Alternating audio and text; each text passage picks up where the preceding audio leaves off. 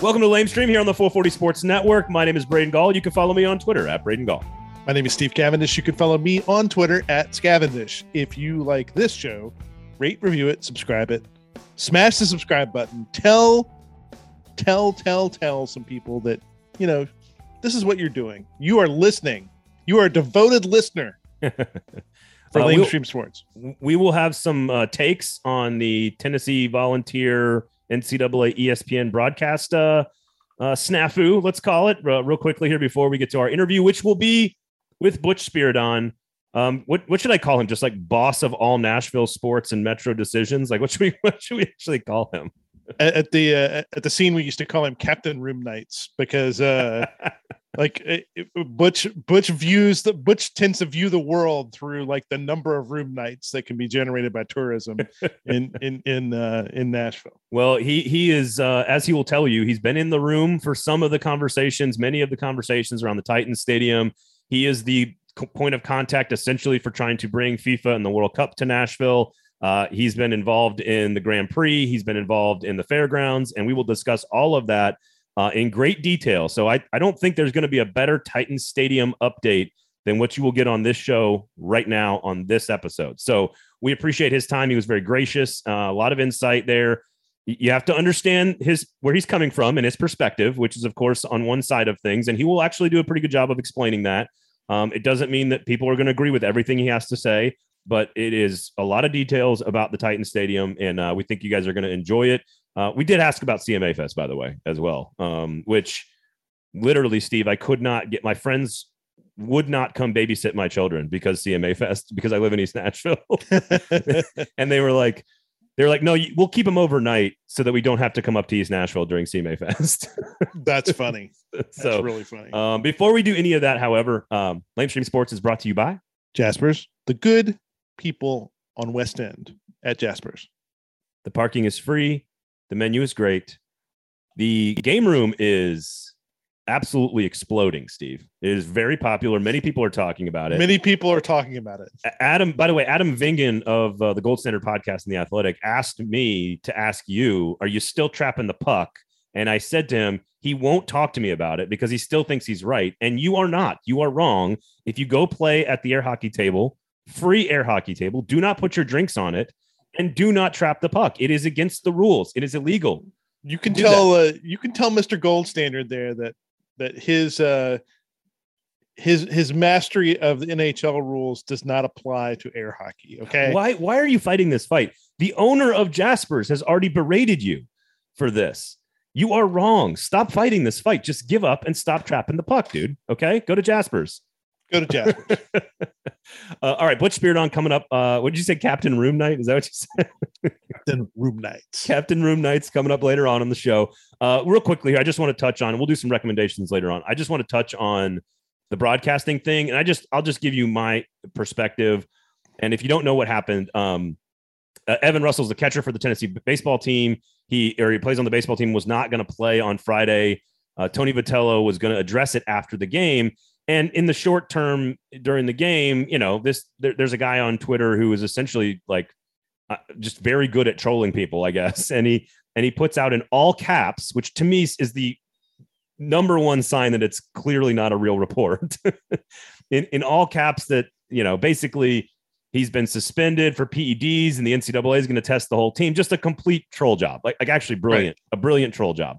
Um, and a broadcaster for ESPN during another game is on the air basically reading the tweet and reporting it. And I, I, I have one quick story. I, I do not think that it's malicious when you do that. It's stupid and it's an egregious mistake. But I don't feel like there is some malicious intent when you just see a tweet and you read it read it on the air. What you have what what is what has failed there is the editorial oversight of of double checking to make sure that it's real. And I think five seconds and you would have learned that it wasn't real. So this happened to us at when I was at 1025 the game. Kevin Fiala famously was on the ice on a stretcher in the St. Louis series, right? In 2017. And the next morning we're on the air and my producer at the time comes on the air and reads a tweet from a supposed ambulance driver in St. Louis. And he reads the tweet basically saying, this so and so, Kevin Fiala, this is what's happened, blah, blah, blah, blah, blah. And I immediately on the air said, uh, wait, wait a second. Why, why, why don't we check to make sure that we have credible sourcing on this to make sure it's the correct report? And we got in trouble for that on the air, as we should have. Um, and you know, my name's on the show. So I, I think the lesson here is that people aren't doing this maliciously; they're doing it stupidly. And and then, of course, the last final chef's kiss is uh, Tennessee Tennessee fans crying for a defamation lawsuit after falsely accusing a man of covering up sexual abuse of children. I find that to be the ultimate irony and the chef's kiss on the entire story. The uh, you you can't you just can't do this. I mean, you no. cannot uh, if you're a broadcaster, you cannot dip into the the fire hose of Uh, questionable content that is Twitter sometimes. And, and just and just start random and start randomly pulling things out. Even even if you caveat it even if you say these are the you know these are the crazy things that are being said on twitter right now and then read the tweet out on you're, putting you're giving air to something that even is, how about this steve? Even if it's right. Yeah like even if it's right, and this what's what's ironic and, is that it turned unconfirmable out that, at that moment. Yes, the, the Kevin Fiala tweet actually turned out to be correct. Like it, it like he had this femoral problem with his leg, or so, I can't remember what it was. I, I again, I'm I'm being irresponsible in the moment. I don't remember what it was, but like it actually turned out to be correct. That's not the point. You you yeah. cannot run with something, and I, I get it when you're on air. You know things are happening fast, and and you know you want to get you want to be right, but like you don't have to be first. You need to be right. And right. I don't think this is a defamation lawsuit. I think it is a strongly worded conversation between a boss and, a, and an employee by saying, don't ever do this again. It could cost him his job in theory. You, you can't do that. You just can't make that mistake. Um, but but but crying for defamation lawsuits, I, that that to me is well, that's just Vol Twitter right there. Yeah, I mean, yeah, and it's. I mean, it, it, just don't go to Vol Twitter. yeah, that's, that's the that's the lesson here. Um, again, the guy made a mistake. It was egregious. It was wrong. He should be reprimanded. Pay a pay a pay a price, and then we all move on. Um, you know, and even the play-by-play guy in the middle of the call, if you listen carefully, he tries to like save him from his own death. like the play-by-play guy's like, "Well, Tony Vitello after the game said uh, that he was dealing with uh, some sickness and he wasn't feeling great," and it's like, He's about, trying. He's throwing you. He's throwing you a life raft. How about put your phone down during the broadcast? Yeah, there you go. There you go. that solves a lot of problems. Focus on the game. Uh, all right. So, uh, Captain Room Nights was our guest here on the show. Butch Spyridon, of course. I'm not sure he likes that name, but we we really appreciate his time. A lot of insight into the Titan Stadium. So, uh, without any more rambling about on-air broadcast snafus, here was our conversation with Butch Spyridon.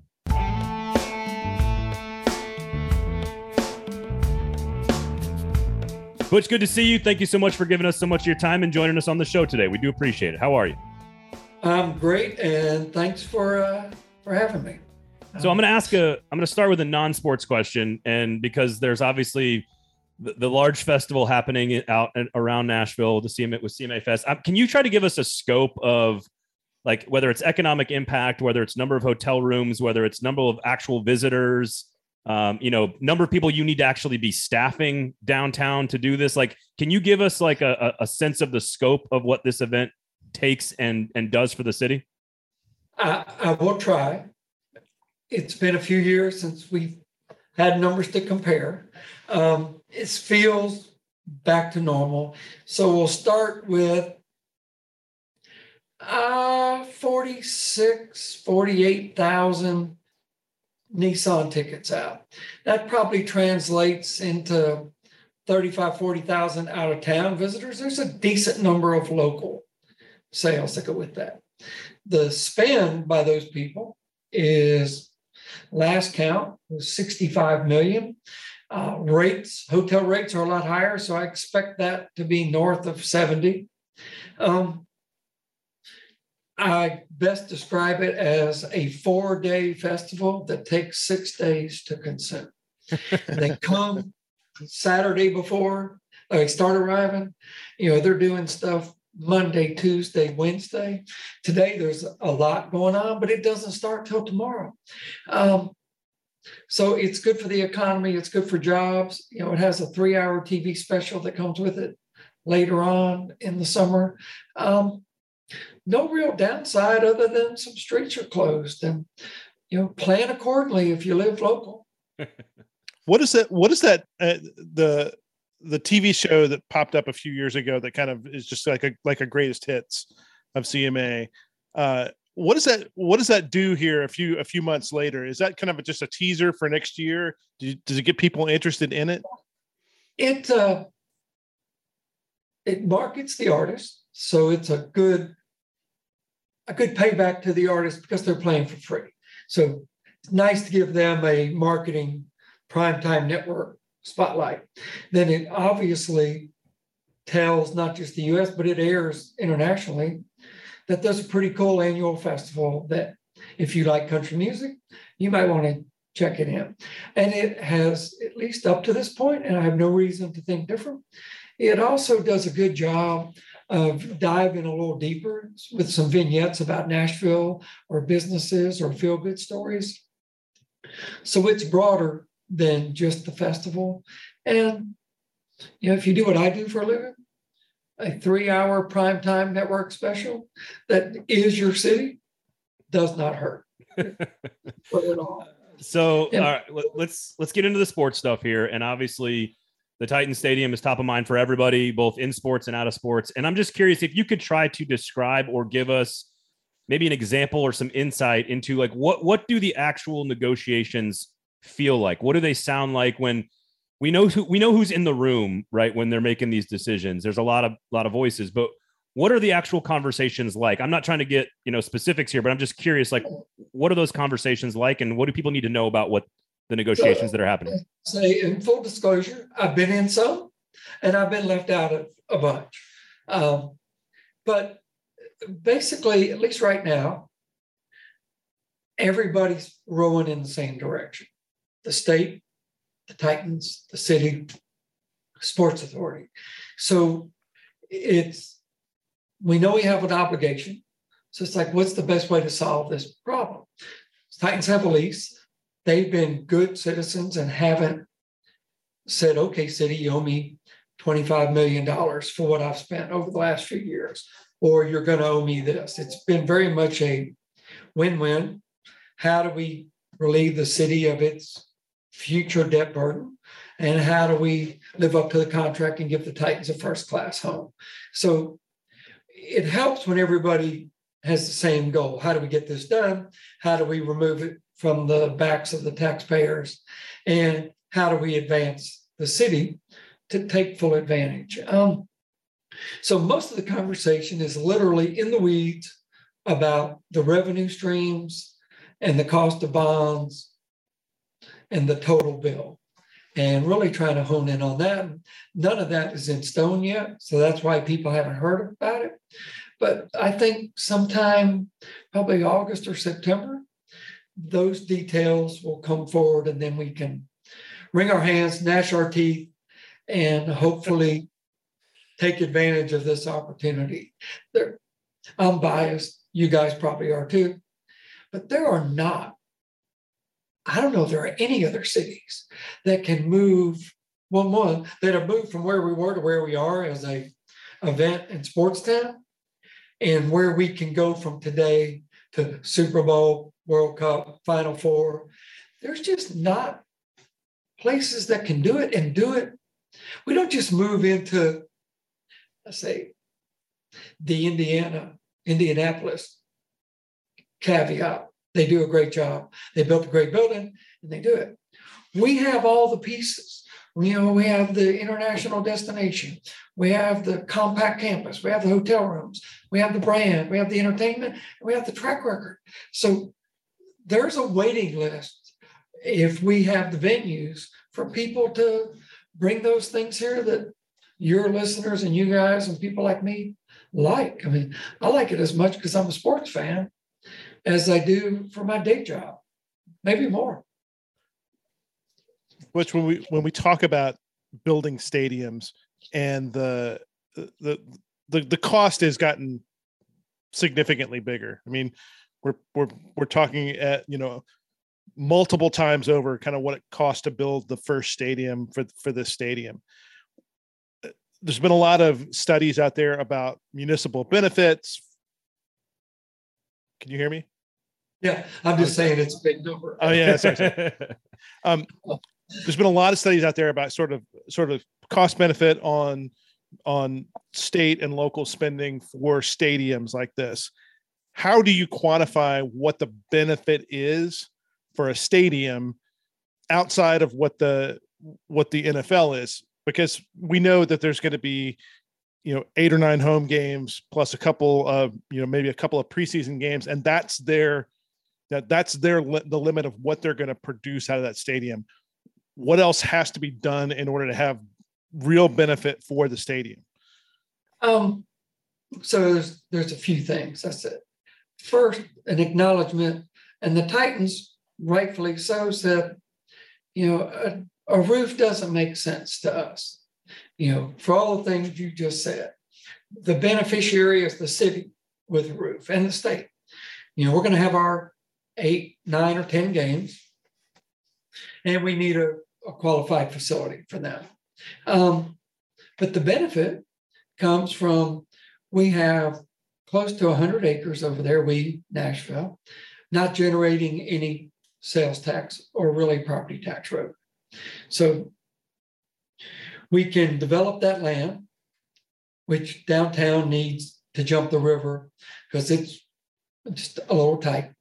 You can start generating sales tax and property tax. Some of it will go to the stadium, more than likely, but some of it will fund the city and state coffers. So you activate, then you create jobs out of that, in addition to the tax revenue. And then you start to look at what are the things we could do. And you know, unfortunately for Garth Brooks, last summer's thunderstorm showed the difficulty in doing concerts outdoors in a venue like that. So we could do events year round instead of probably April to October. That makes a difference. Then you start to touch on things like WrestleMania. They have point blank said, you put a roof, WrestleMania is coming to Nashville as a week long event. I don't, I'll watch it occasionally. I don't get it. Yeah. I watch it out of sheer mystique and awe, but it's a week. It would use the arena, the convention center, and the stadium, and all of that would be internationally televised. Then there's January and February when we don't have much in the way of concerts, or certainly don't do the big. Uh, and with hockey, you have limited dates there. So you open up that opportunity. Um, and then there's the Final Four, college football playoff, Super Bowl, um, World Cup, soccer events. The list is endless. And we've done enough, the Sports Council's done enough, and the Titans have done enough conversing with all the different leagues that I have zero question. There's not like build it and they will come. It's like build it and they're lined up to come because of all the things I said earlier about our reputation, our compact campus, um, the star power, and our overall event experience from police, fire, public works to our office, the sports council to the Titans. I mean, one of the reasons we're in the hunt for World Cup is because the US rep for FIFA is going, they love working with the Titans. They love doing soccer events at Nissan Stadium. And they literally said that to FIFA on our behalf. I didn't have to say it. So our reputation precedes ourselves, and our ability to deliver, like the NFL draft, is second to none. We're still the best draft ever. so uh, kind of following up on that uh, you said something kind of interesting which is you know nashville has had has had the the kind of the will to do these sorts of things because you know we we we have enjoyed the sports piece of this. We we have been able to put the financing together here in the past. There there's a there's a question that that I'll, some folks have had I, you have, I haven't had, heard like a really great answer for it, which is this will occupy a certain amount of the city's bond capacity will occupy a certain amount Of, you know those we can do it because we're going to we're going to capture the taxes that are going to be created by this economic uh, development here. But at the same time uh, you know there are other things the city could be doing that this you know putting our effort and putting our resources behind this means that there are other priorities that the city could be focusing on that they don't. Uh, the the trade-off the, how do you how do you how do you kind of sure. talk about the uh, trade-off there? I love the question it's part of the uh, confusion that comes with the inability to put all the pieces out early um, so i'm going to use the convention center as an example what we heard from the opponents Conventions are dying. Nashville's not a destination. The city's going to have to bail this building out. wrong, wrong, and wrong. The center has bailed the city out. We built the revenue streams uh, to be on the backs of visitors and did it did enough revenue streams to make sure we protected the city. So I know it's over a hundred million dollars that the center has taken from their reserves and given to Metro. So the reverse happened, and it led to more development. So the hotel development wouldn't have happened without the center, uh, which turned real estate into revenue generating property instead of a parking lot. You know, what was there was surface parking, strip clubs, Greyhound bus station. We weren't generating anything in property tax revenue for Metro. So Metro won on the property tax side, one on the revenue from visitor spending, and one on the center giving back. I say all that to tee up the stadium. We did revenue bonds for the Music City Center, which does not affect the city's bond rating. You have dedicated revenue streams that are created out of the project themselves. So you're not taking money from somebody else, you're not taking money from schools. This money doesn't exist unless we do the stadium.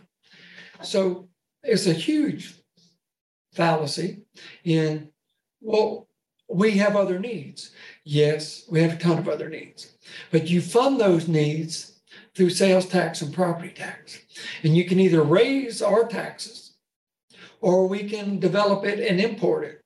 And I prefer the develop and import model than increasing my sales tax and my property tax. Um, and it's hard for people to understand. I don't want to diminish that.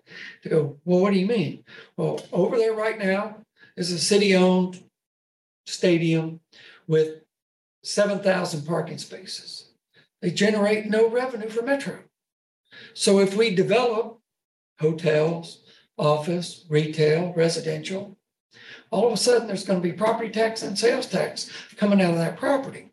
So a portion of that will go to the stadium, a portion will go to the city or state. A portion of something is better than zero. So I'm I am absolutely in the camp of you have to invest in yourself to keep growing. And if you don't, you're going to backslide, you're going to be dying. And uh, the upside, just, just it's that good. And again, revenue bonds. Revenue bonds do not affect the city's bond rating. That's when they do general obligation bonds and the city can leverage itself. Revenue bonds means I'm going out and some bond trader is going to go to Warren Buffett and say, Do you want to buy some of these revenue bonds from Nashville? Right now, most people go, Hell yeah, I'm going to bet on Nashville. I want to invest in uh, in that city, and they're going to get their return. But it's all tied to specific revenue stream. Longer answer. Sorry. Hopefully, it made some sense. No, it makes it makes perfect sense, and you've done a better job explaining it than both Steve and I have uh, over the course of the, the last few months talking about this. But what would you say to someone who comes back at because we all kind of see all those the calculus that's going on on this what are the what are going to be the arguments that you are anticipating about the development from a non-economic, non-football, non-sports, non-downtown standpoint? Like, whether it's green space or you already mentioned, you know, housing potentially. Is it going to be affordable? Like, what are some of the arguments you guys are anticipating from from the people and from the oh. council member that represent that represent them? Well, obviously, people are going to worry about cost and they're going to worry about what are the benefits to the citizens that don't care about sports. So, to your point, at least right now, affordable housing is a big part of the conversation that that's included. Uh, activating the riverfront, which probably Nashville's biggest miss in its entire history has been our inability to utilize the Cumberland River for, for all of us. So green space, docks, marinas, uh, activity down there becomes huge. And we've had multiple attempts, Riverfront Park. We thought the Titan Stadium itself would help. It didn't. Um, so getting that right finally, and with Oracle down the road, all of that tees up to where it works, where there's enough critical mass and there's enough investment, development investment to uh, to make it happen. Um, and then there's the you know probably some of the people in East Nashville. Well, we don't like when our roads get closed. Well, you know, I you can plan around it if you pay attention and read. There are routes to avoid congestion, and yeah, if it's 15, 20 times a year, okay, out of 365 days, that's not horrible. And so that's what cities do. Do you want to live in an active, vibrant, growing city? And I'm I'm just a huge believer. Cities are either growing or dying. You don't sit still. And you can look around and some are in recovery mode, but Detroit, Pittsburgh, Philly, you know, cities that lost it along the way and are having to rebuild. Getting it back takes a much longer time uh, than it did to get it in the first place or to lose it. So I, I just believe a very variation of entertainment, uh, marketing assets that showcase the city to keep people wanting to invest here, and Yes, I would absolutely agree. You got to manage the growth.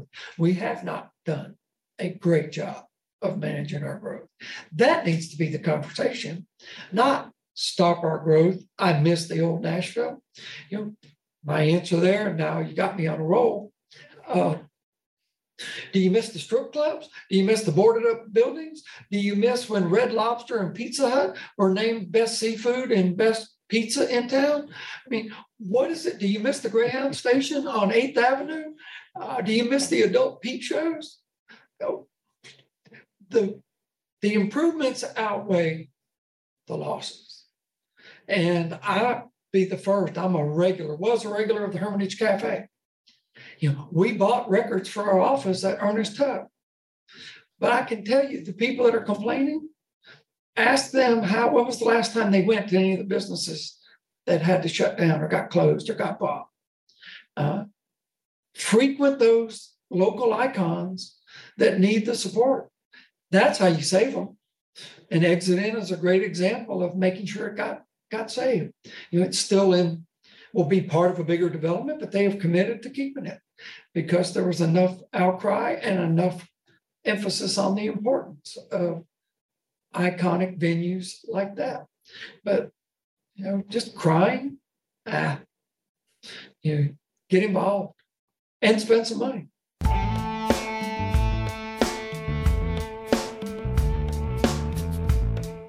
Lamestream Sports is a podcast about Nashville sports media and business, hosted by one Mr. Steve Cavendish of the Nashville Banner, and it is in fact brought to you by Jaspers.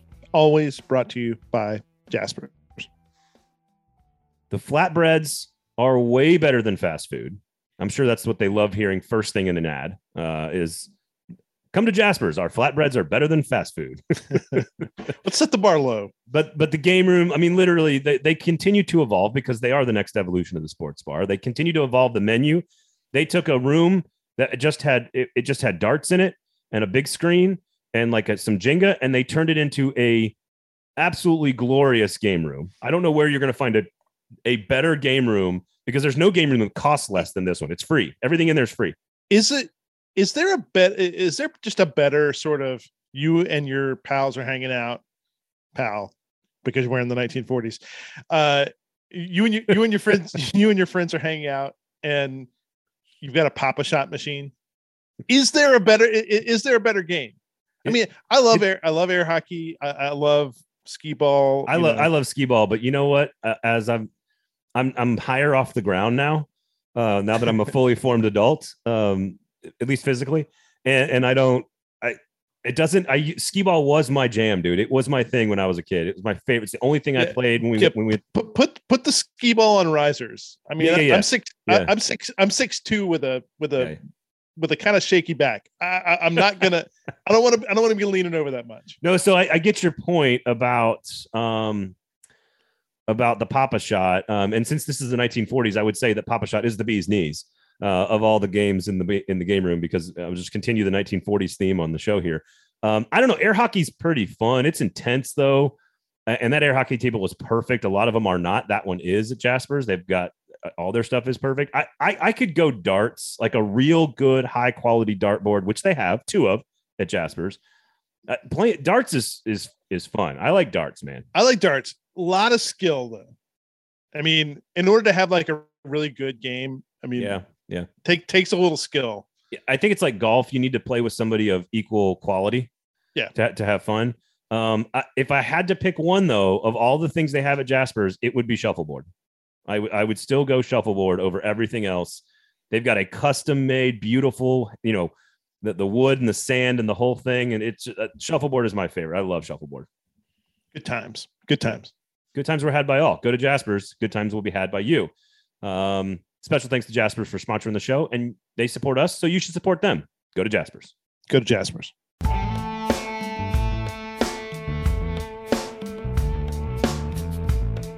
want to want to ask you about the you mentioned the NFL draft.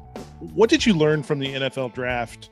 Uh, I mean, it was it was a big success. Other cities have wanted to do something similar, and you know, just have they have started to uh, now that COVID has kind of they've gotten past they've gotten past that uh, in, in the organizing pieces of it.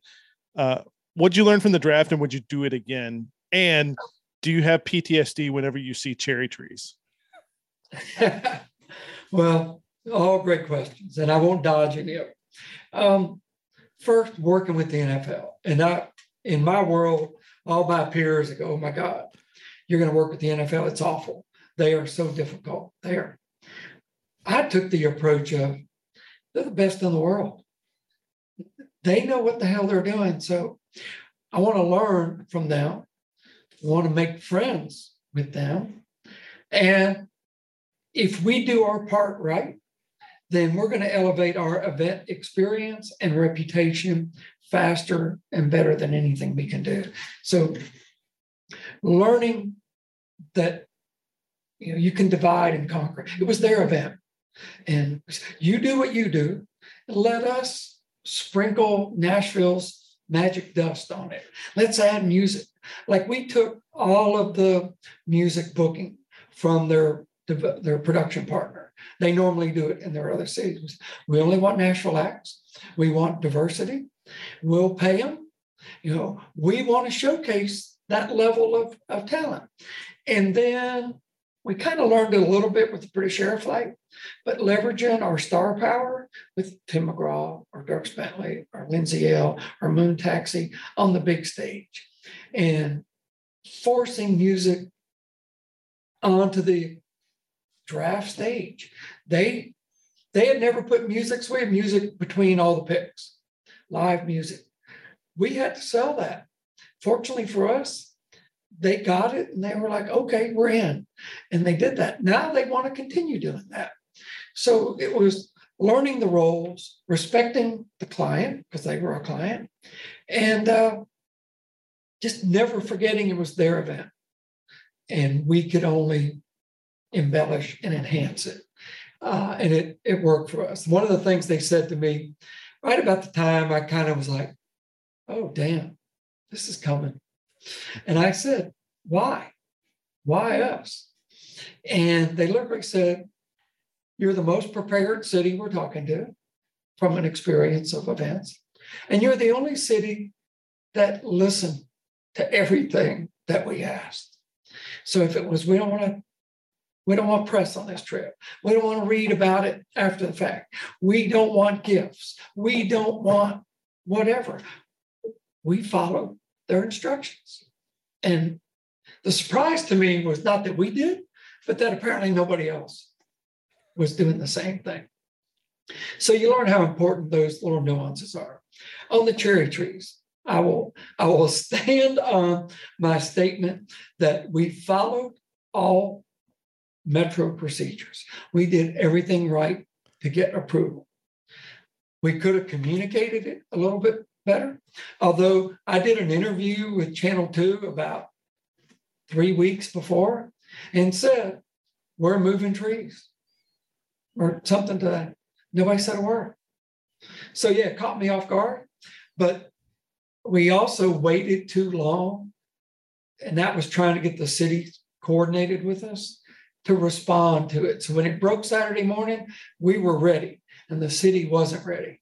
So we lost 24 hours. It grew in, grew into this firestorm. Yeah, it's painful. My staff gave me a Titan jersey with the number 10 on the back and the name Cherry Trees. Uh, so I have a constant reminder in my closet. I feel bad, but Riverfront Park, Metro Parks, and the tree community came out way ahead on that, and no trees died. So it's my story, and I'm sticking to it. well, well, at least uh, at least one mayoral candidate was uh, got got a little benefit out of the cherry trees. yeah, yeah, and the fact that, and I know some think that helped them win, and some think it helped them lose. If cherry trees were that issue, there's bigger problems. Than, yeah, uh, I think uh, I think the phrase "managing the growth" is a little bit more important in my in my mind um, than the trees. But yeah. I do love we we love trees here at 440 Sports. Um, I love trees. You you mentioned the timeline for the Titan Stadium with information for people being uh, August September, right? How does how have conversations about the stadium and the future of the stadium, the timeline of the stadium, how has that meshed with FIFA and their decision, which is coming next week, to announce all of their their locations? How, how do you what are you saying to FIFA about the timeline of the stadium that we that you know is not happening until August or September? Uh, well, number one is we've assured them that Nissan Stadium, as it is today, will still be there in as good a condition as possible. So the Titans are spending a few million this year on upgrades. Uh, they're going to more automated food service. They are at least over the next year, enhancing, you know, going to 5G Wi-Fi. I think they're renovating or just did renovate the press box. So we've assured them that we will keep the stadium in first class condition or as good as what they saw. Uh, we've even committed some extra resources. And we've agreed that let's just decide that Nissan Stadium will be your home. If the other stadium gets approved and built, they can have the choice to move, but they have, and we have all agreed that we're going to focus on the current stadium. So, without question, you're smart to ask. It has given them reason to pause. They have asked us a ton of questions. Uh, to the Titans' credit, they have been transparent, forthcoming, accommodating, and cooperative. We have put in writing everything we promised to uh, to FIFA to to assure them that the campus can handle uh, their hospitality outside the stadium. That the stadium will be in good condition. It won't embarrass anybody. We're not just going to let it. You know, we break ground next spring and we let the stadium deteriorate for the next three years. Not going to happen. So we have answered every question as honestly and candidly uh, as we can we have reassured, the mayor has written them and reassured them that we're committed to accommodating them. Uh, I know they like us, and I hope we have alleviated their concerns because they have choices. They don't have to take, you know, a question mark or an unknown. And I just hope that we showed them our ability, our footprint, all the other things. Our bid is about like that. So it is the hardest thing we have ever done. And it deals with sustainability and social responsibility and sex trafficking, as well as hospitality and transportation and hotels. So it's been the hardest thing we have ever done. But that's a finger, so, fingers crossed for those listening. Some some of the some of the reporting uh, from from a couple of pretty good national report national soccer reporters has said that FIFA has concerns over the timeline uh, with the with a new stadium. If it if it looks like that we're going to have a new stadium and that that it, it could it be done in time, they have those concerns, and that an out for Nashville would be to host the World Cup draw, uh, which is usually held about six months before the before the event. World dignitaries come in, team coaches, and whoever else comes in is this an option for uh, that you guys have given to FIFA, or have they asked for uh, that as as a way of keeping Nashville in if they don't give them a state uh, stadium dates? I can, I can very candidly and honestly say we haven't thought about that, and they have not asked us about that. If we were going to be left out, we would certainly raise our hand and say, "Yeah, let's let's do that. But right now, we're all in on we can do this. We can do it better than most. And my opinion, if they don't pick Nashville, they are missing an opportunity to elevate the entertainment aspect and bring that kind of attention to soccer in this part of the country. So I think we have two things going for us in that regard uh, that I hope stand out. And I have been emailing them weekly for the last month with tidbits. There was a sports article last week. I sent it on. Uh, I did a, my own impassioned email to the tournament director last week and just, you know, I feel like I know him well enough. He doesn't answer. They are completely silent. They are the most tight lipped international organization I think I've ever witnessed. Um, in, in the, so I can't tell you if it's working. I can tell you we're staying on it.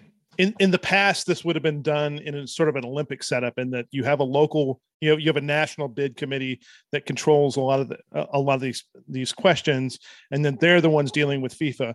But because FIFA has had corruption charges leveled at them over the the over the Qatar bids and the Russia bids, they have a, they have FIFA has essentially absorbed the bid process themselves Eh, do you think do you think that that puts Nashville at an advantage or disadvantage? Because I mean, Nashville's had a great relationship with U.S. Soccer now for you know 15, 20 years of hosting World Cup qualifiers and hosting Gold Cups and, and, and things like that. I mean, this this kind of it seems like you're kind of talking to a black box there in, in FIFA. Well, the good news is, and maybe maybe the only good thing that came out of COVID is they appointed two people in the U.S. to kind of be their eyes and ears on the ground. One was the former head of U.S. Soccer, Dan Flynn, and his right hand person. About three months ago, they formally hired them to be on board through 2026. And what I can say, they have been the people that brought a lot of those games you referenced to Nashville. They love working with the Titans. They love working with us.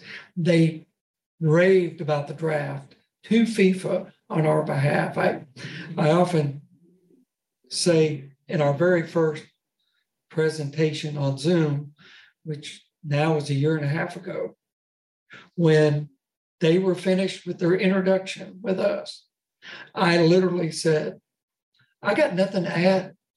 I can only take it down from what he just said, and uh, I'm done. So they were that complimentary of Nashville's ability. And now, having said that, they also know to what you described, this decision is going to be made in uh, Switzerland at FIFA headquarters by a very small group of people. Um, so we're working and swimming as hard as we can. If the if they came to you and said, okay, we're not going to give you the games in Nashville. We're not going to give you a, a group pod or however they're going to structure the tournament in 2026. Uh, but we would like you to host this. This uh, we would like you to host the draw. Is that something that you could do? Uh, yeah. You know, I'd probably take one more swing at. Are you sure we could do both? So, and then also, if I do that and something falls apart, can we be your first alternate? I wouldn't let it go without another time at bat because uh, that's just my DNA. Uh, I hate no. Um, and so until it's really over, over. But yeah, we would want to continue our relationship. And, you know, the fact it's maybe it's lost on some people, it's not lost on me that when we bid with the US and we, the US lost to Qatar, we were one of the US cities in the bid. We made the final cut. So US soccer saw our potential back in 2012 or 13, whenever that decision was made. Uh, so I, I, feel like I, I hope that's helped. We weren't near the destination then that we are today. We didn't have near the experience then, and we made that cut. So we befriended US Soccer. We have continued that. I hope we have befriended FIFA, and uh, I yearn for the opportunity to show them how right they would be if they picked this town. What is the worst no you ever got? Like that just like hurts like still today? Well, honestly, probably when FIFA picked Qatar and just knowing how hard the US worked, how hard we had to work. Uh, and knowing the US scored the only perfect score, a third party consultant evaluated all the bids. The US had a perfect score. London didn't, or England didn't, Russia didn't, Qatar didn't, and that didn't matter. So the pain of that corruption and just illegitimacy stings today because we would have been there however many years we would have been hosting that game this month instead of moving World Cup to November and December. Uh, that probably hurts the most. Um, but I've had plenty of losses along the way. well, and we we we we're having so many conversations right now around like the WNBA's potential here certainly there's a lot of random conversations about baseball coming to this this market. Um, we talked the SEC. I know you guys have tried for the SEC baseball tournament, which is going to stay in Hoover. We've got the Grand Prix now. There's a PGA Tour event that's looming somewhere in the future, potentially for our, our city. You got the fairgrounds involved in racing. Like what what you said? There's a list of people lined up ready to come. What what what should people be thinking about when you look at the different all these different things that could be coming to our city soon? Well, you know, I think first is you want to get to a position where, and not from an arrogant or cocky standpoint, but why shouldn't we be in the position to pick and choose? We don't need to do everything, but let's, the things that we want and that are interested in coming here, let's prioritize those. So I, you know, I think if the fairgrounds is a great example. If the state constitution or whatever it says you have to operate a speedway. Okay, do we want to have a dump or do we want to have a world class venue that we could do a short track cup race and then we could do some other things? Um, and I know there's a neighborhood around there, but there's always been a neighborhood around it and there's always been a track there. So we can mitigate noise, we can make it better, and we can benefit more greatly. So I would look at that. When I look at women's sports, I would love to see that happen. But I still, and I say the same thing about Major League Baseball, until we have an owner that wants to own the team, you know, a lot of it is great hype and great conversation and great wishful thinking. But the best example is MLS. We were in dead last place until John Ingram came along and said, I want to own this team. Yeah. And then we went from dead last to ahead of the pack and got a team before anybody else expected. So ownership matters. And then, you know, the corporate market, because you've got to have sponsors and sweet sales and ads. And we're not a huge market for that. So I I kind of look at it like we need the assets, but we need, need to make sure we're building an asset that can deliver a return. And if we can host a uh, women's soccer professional team and they can share that stadium, then that's a win, win, win all the way around. But you still have to have the owner. Just saying we want one, saying we want a baseball team, those guys are doing great work. We don't have an owner. And without an owner, you don't have a stadium. And without a stadium, it's it's a great conversation. and again, John Loar and his group, they're doing great work. Uh, but when you're just a billionaire shy of it's not a small climb. uh, just a small, just a small, just one little step, you know, just one billionaire, just one billionaire. Uh, Maybe LeBron James. Now that LeBron's a billionaire, maybe we can call him. See if he wants to do a WNBA team. But yeah, obviously on the women's side, WNBA or women's soccer make the most sense. Um, yeah. yeah. But you know, and I this is maybe the best answer for your question. We can do whatever the hell we want to do as a city. So now let's get together and decide instead of you know grabbing at cherry trees, let's set our sights on we want this and we want this, and let's go make it happen. And that usually works better. Butch, thank you so much for all the work you've done and for giving us a few much of your a few minutes of your time. We do appreciate it.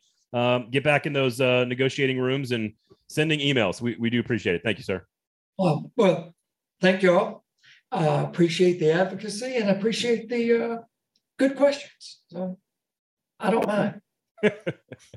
not your first. Not your first. not your first. Call radio. me back after G- June 16th. Give me a call. Will do. Right. But thank you, Butch. Appreciate it. All right. Y'all take care.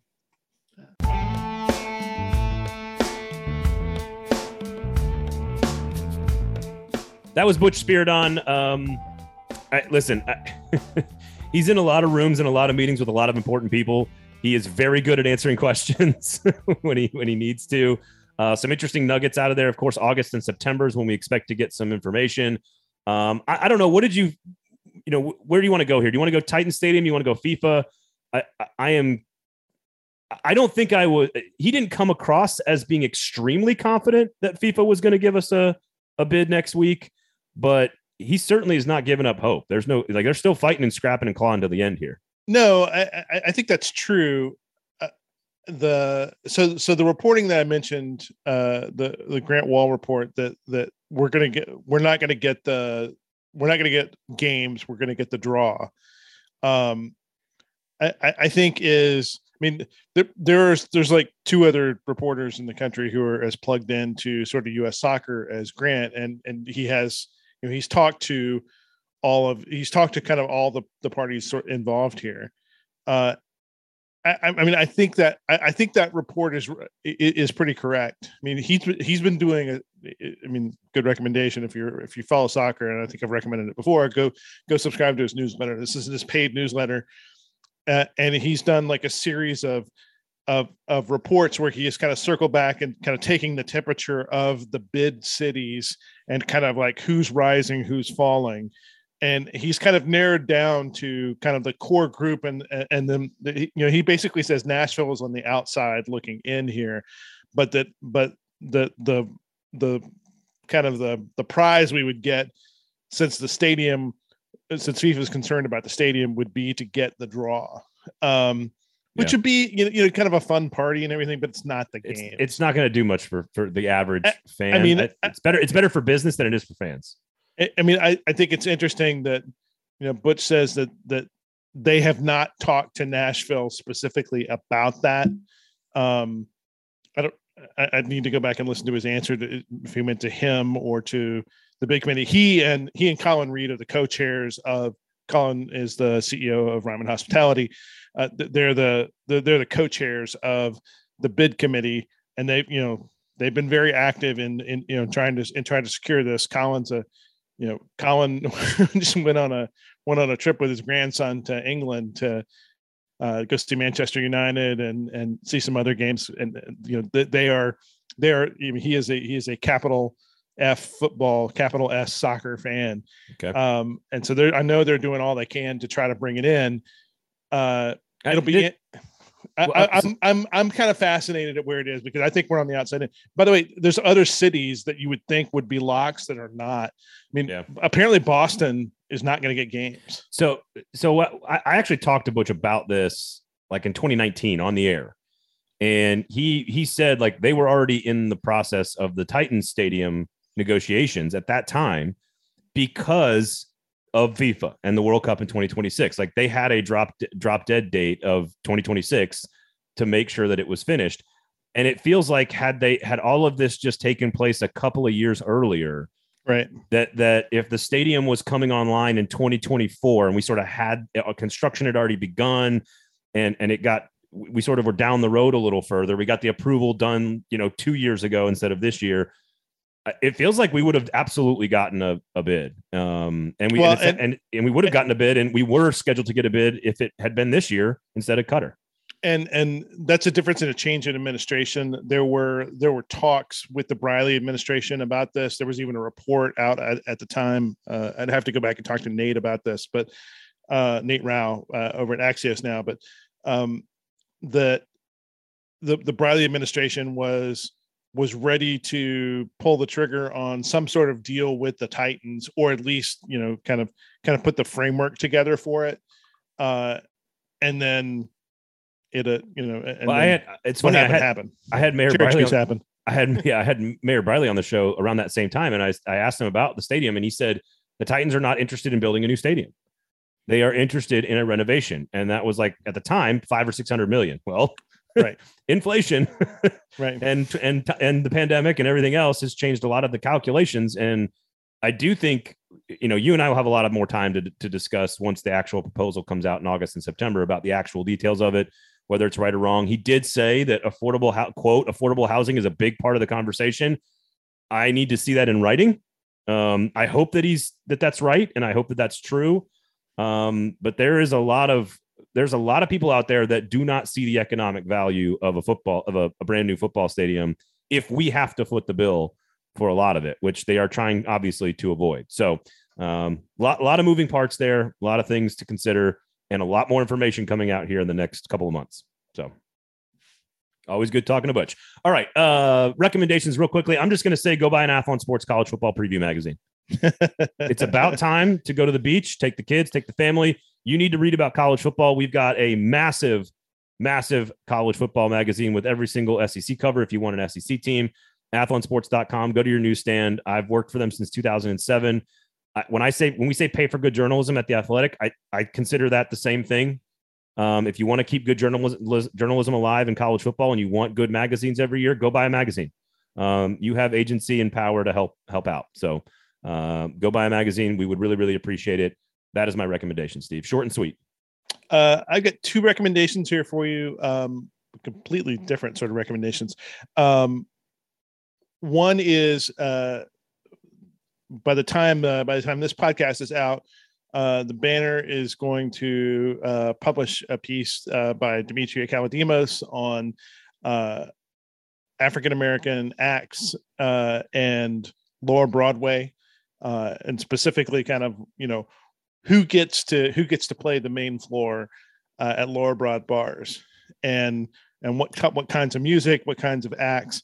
It- it's it's a really uh, it's a really insightful piece. Uh, she talks to a lot of uh, she talks to a lot of performers, uh, and it, it- there's there's there's some nuance to it, but it also, I mean, the sort of takeaway from it, and and I believe this is actually said in the piece, is that you know the rooftops are the back are the new back of the bus. The the the, the rooftops, uh, you know, get fewer people. If you're a, if you're a musician, you there's less economic opportunity up there through through tips because most of these folks are not playing for Yeah. guarantees they're playing for they're, they're playing for tips and uh, kind of the experience of several different artists who have who have had a chance to play main stage and done really well, and then not given you know not given kind of subsequent opportunities.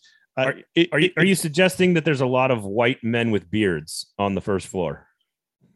as who as as two white men with beards on this show. well, and, and the interesting thi- thing is, is I think there's a perceptual question here, which is what do we think people want versus what do people want?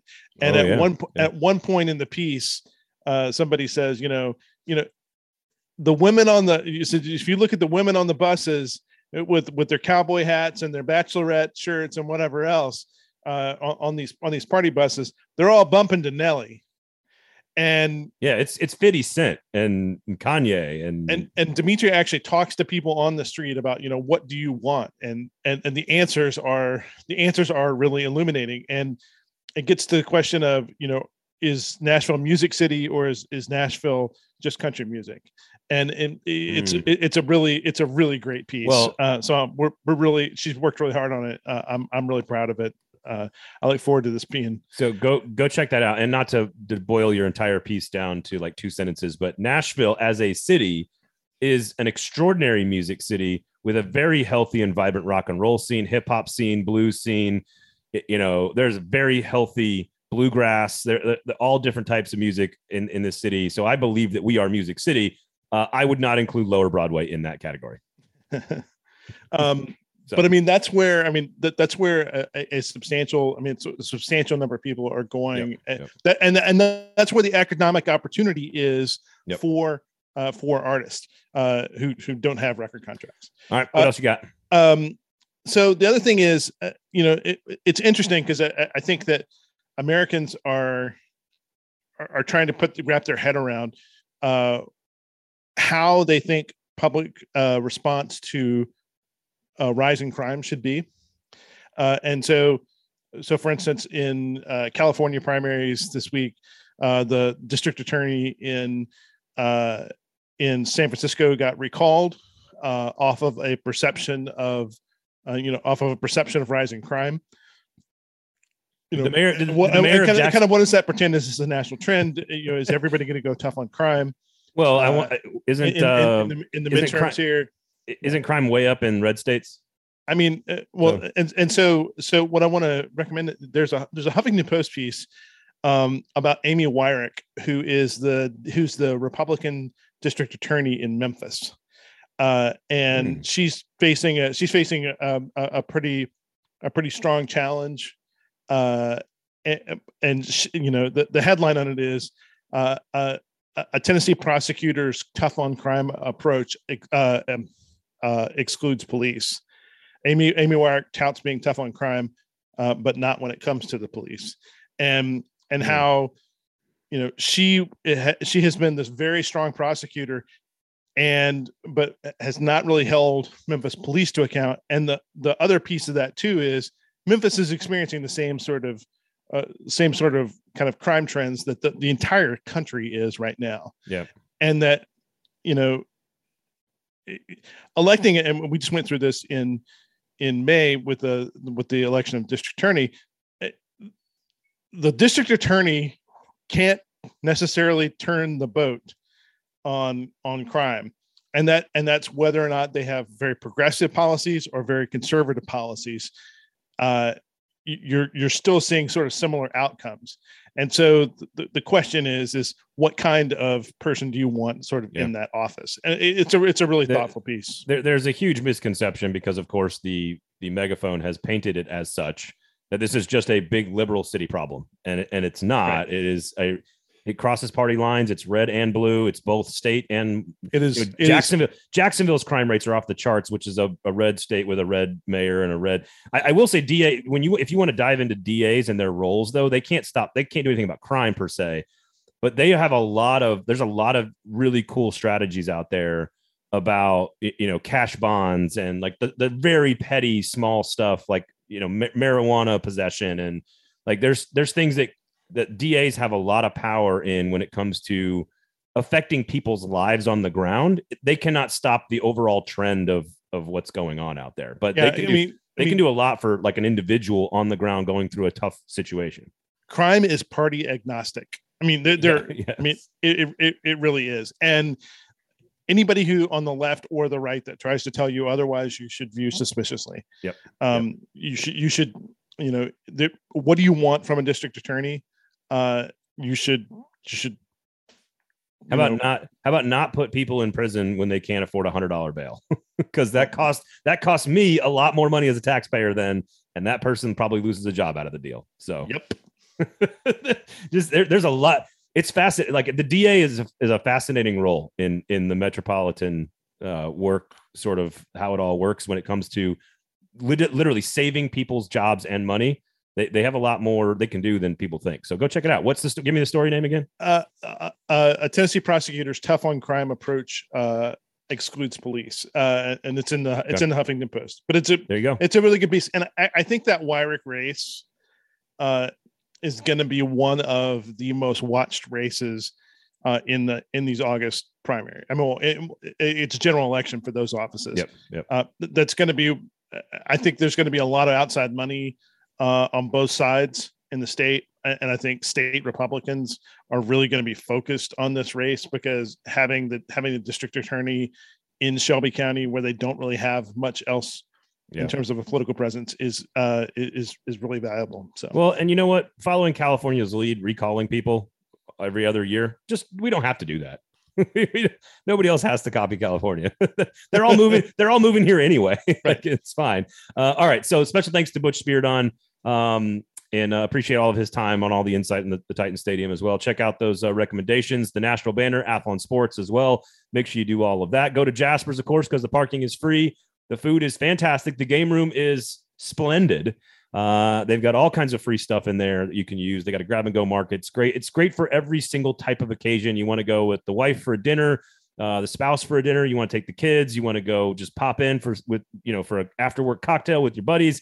Uh, all of it is great. They do a great job at sort of a one stop shop for all of those different types of things. Uh, so go check out Jasper's, Four Top Hospitality, all those great folks. NashvilleBanner.com, 440 Sports YouTube page. I think that's everything, Steve. Anything else you'd like to promote?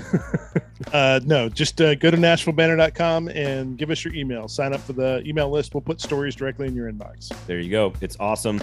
Uh, you can follow him on Twitter and Instagram at S Cavendish. You can follow me at Braden Gall. Thanks for hanging out. We'll talk to you guys again next week. This has been Lamestream Sports on the 440 Sports Network.